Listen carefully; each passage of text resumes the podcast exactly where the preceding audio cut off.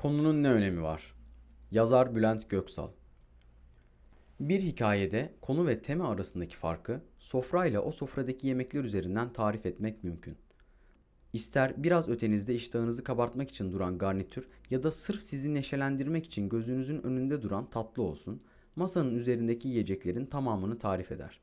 Masadaki tabak ya da bardaklarda bulunan lezzetler ise o sofranın temaları gibi düşünülebilir.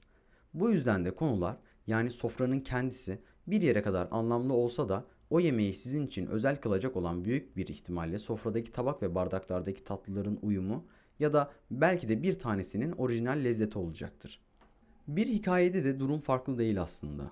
Sırf yeni öğrendiği ve herkesin beğeneceğini umduğu tek bir meze için koskoca sofralar kuran insanlar gibi hikaye anlatıcıları da çoğu kez tek bir tema için koskoca bir hikaye uydurabilir.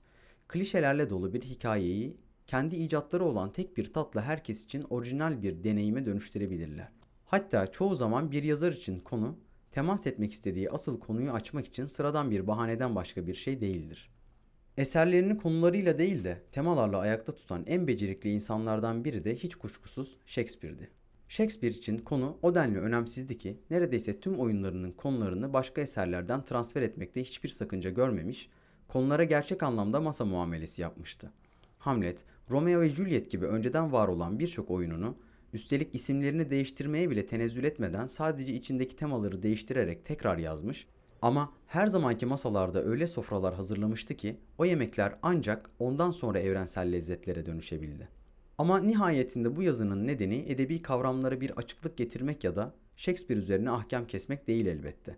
Bu konu tema ayrımı önemli ölçüde insan yaşamı üzerine.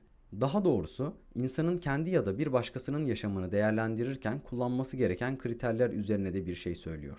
Yani buradan bakıldığında herhangi birinin genel yaşam konusu her ne olursa olsun ister tüm hayatını tarlada domates yetiştirmeye adasın, ister bir üniversitede bilim yapmaya, asıl meselenin o insanın bu dünyada ne yaptığından çok yaptığı şeyleri nasıl yaptığı olduğunu, diğer hikayeler gibi yaşam içinde konudan çok temanın önemli olduğunu unutmamak gerekiyor.